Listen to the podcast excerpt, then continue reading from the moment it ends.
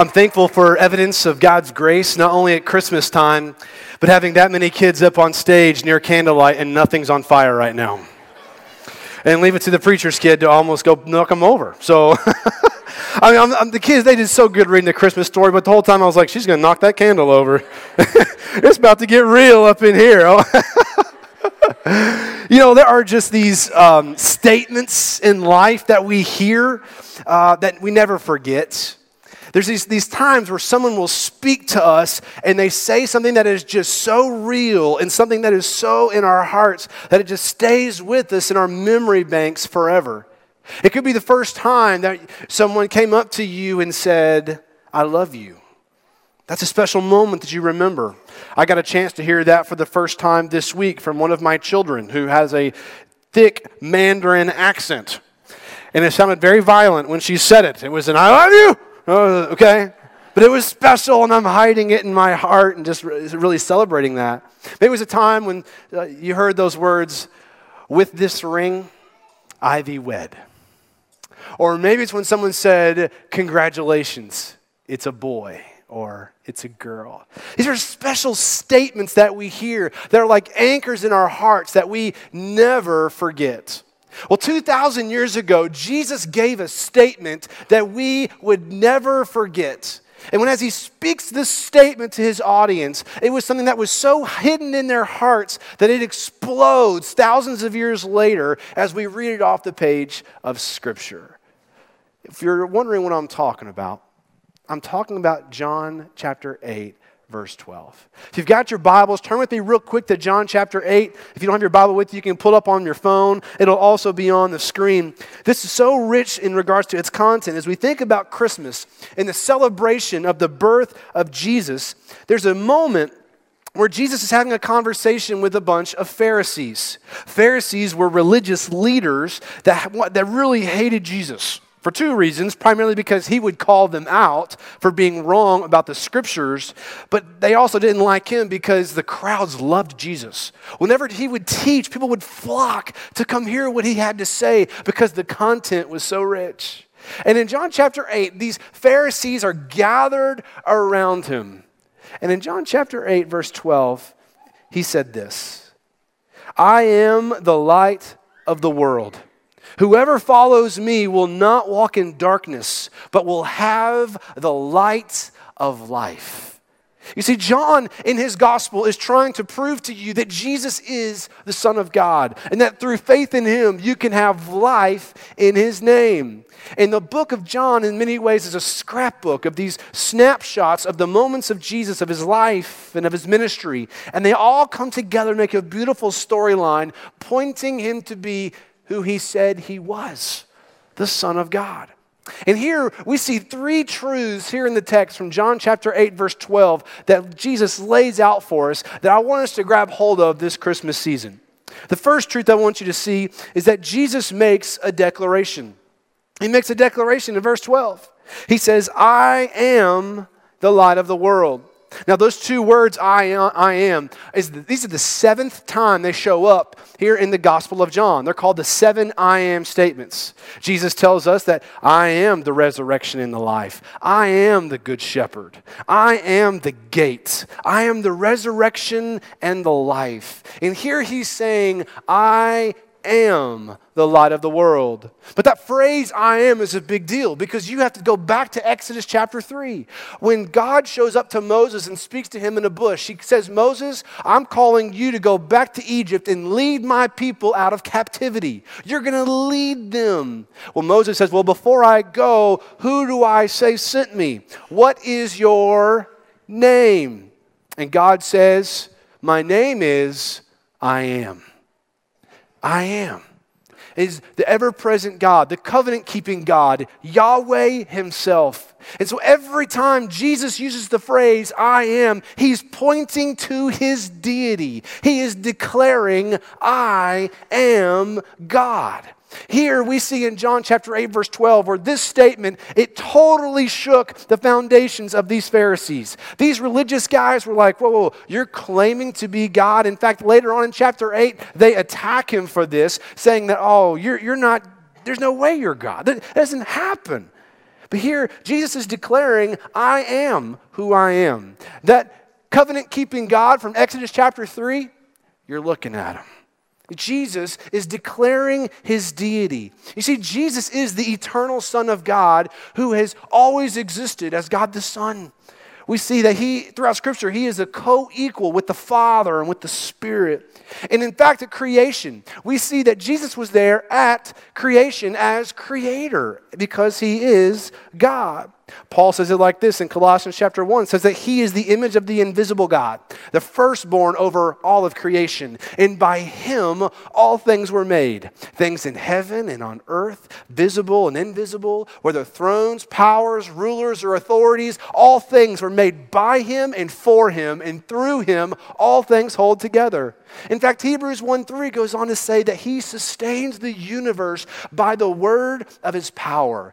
This is what makes Christmas all the more stunning is that God himself was born in a manger.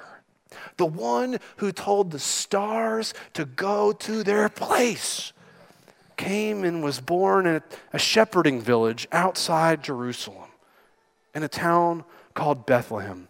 You see, Jesus here is declaring his deity, but he's also here he is declaring his deliverance because he says, I am the light of the world.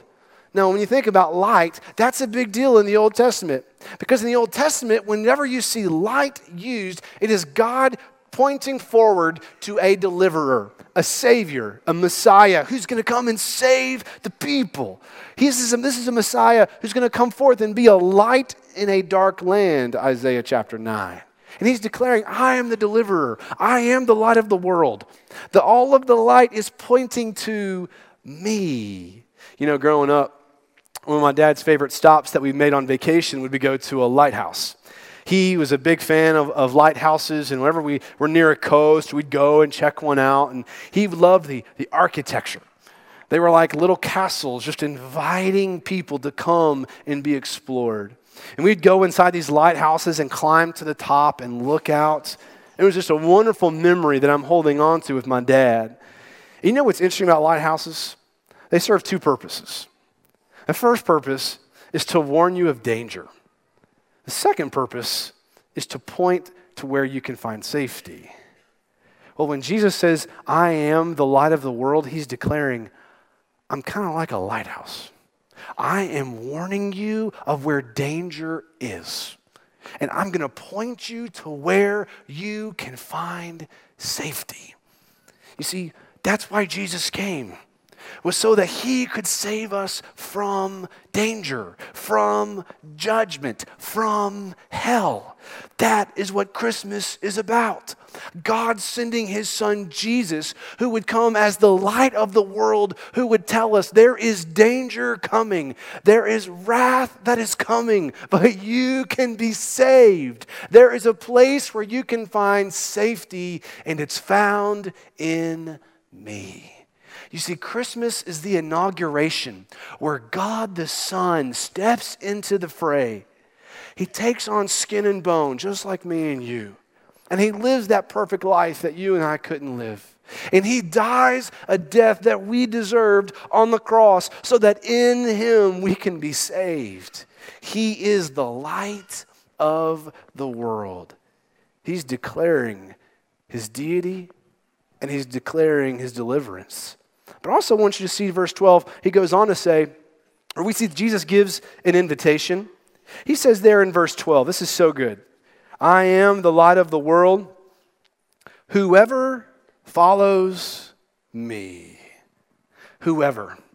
It's inclusive. It's anybody and it's everybody. God offers this invitation to whosoever. You can come.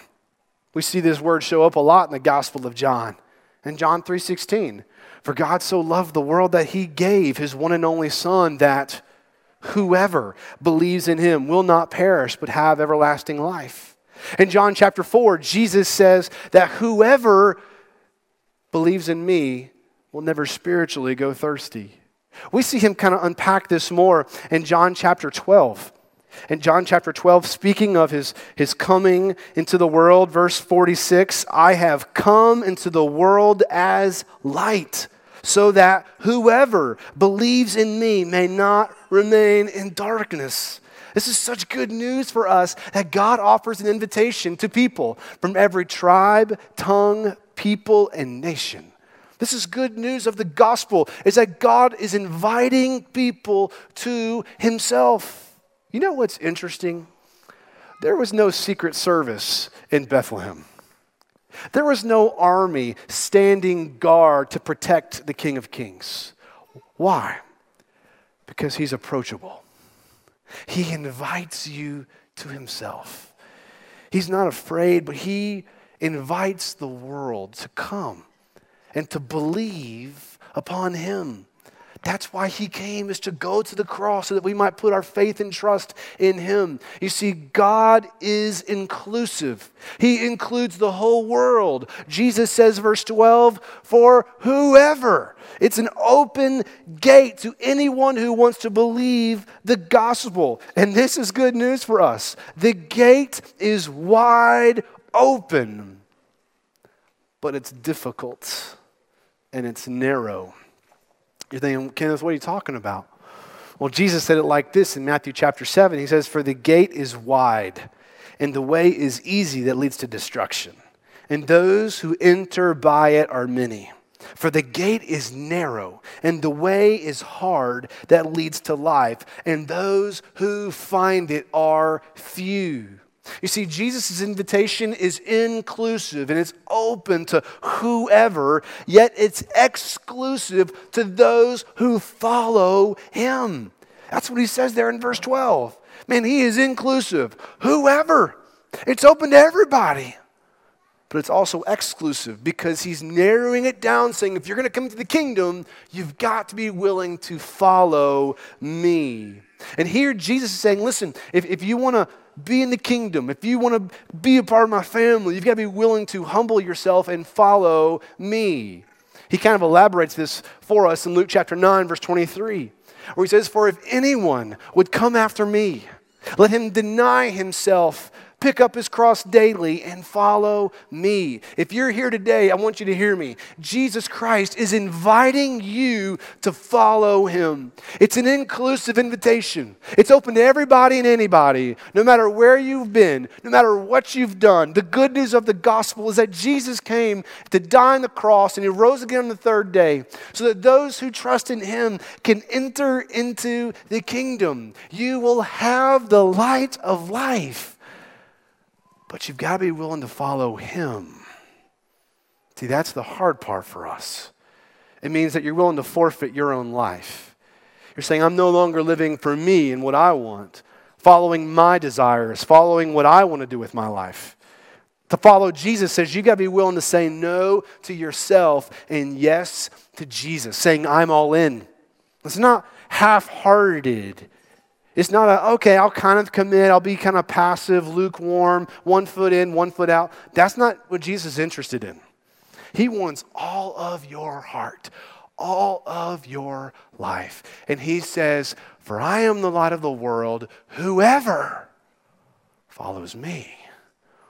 He's inclusive in his invitation, but it's exclusively applied to those who trust in him. See, to follow Jesus means that you humbly submit to his lordship. It means that you joyfully obey his commands and you loyally declare your allegiance to his kingdom. You see, everybody has a throne on their heart. You've got one, I've got one. The question is who's sitting on that throne? Who's king of your heart and of your life? Are you king? Are you boss? Or are you following someone other than Jesus in a relationship, in a job, in the pursuit of money and stuff? Who is sitting on your heart? You see, to follow Jesus says you're going to get up off the throne of your own heart and life, and you're going to allow Jesus sit down, and He rules and He reigns. And this Christmas, He is inviting you to allow you to come. Come on, everyone. Whosoever. You're invited. But you've got to be willing to follow me. Well, not only is Jesus making a declaration and is he giving an invitation, I want you to see thirdly that Jesus promises transformation. This is such good news for us. He says there in verse 12, I am the light of the world. Whoever believes in me, this is so good. Whoever follows me will not walk in darkness, but will have the light of life. You see, the word darkness, it's refer- referring to a, a pattern of life that's void of God. Darkness is referencing a way in which we live that's for sin and it's for self. It's about me. You may have seen that show up in your life when it comes to sin in your heart and in your life, whether it's to addiction or to experiences that you you need to stay away from. But man, there's just a pattern of darkness and foolishness that creeps into your heart and it's seen through the habits and patterns of your life. You see, someone who, does, who habitually, continually walks in the darkness doesn't know Christ.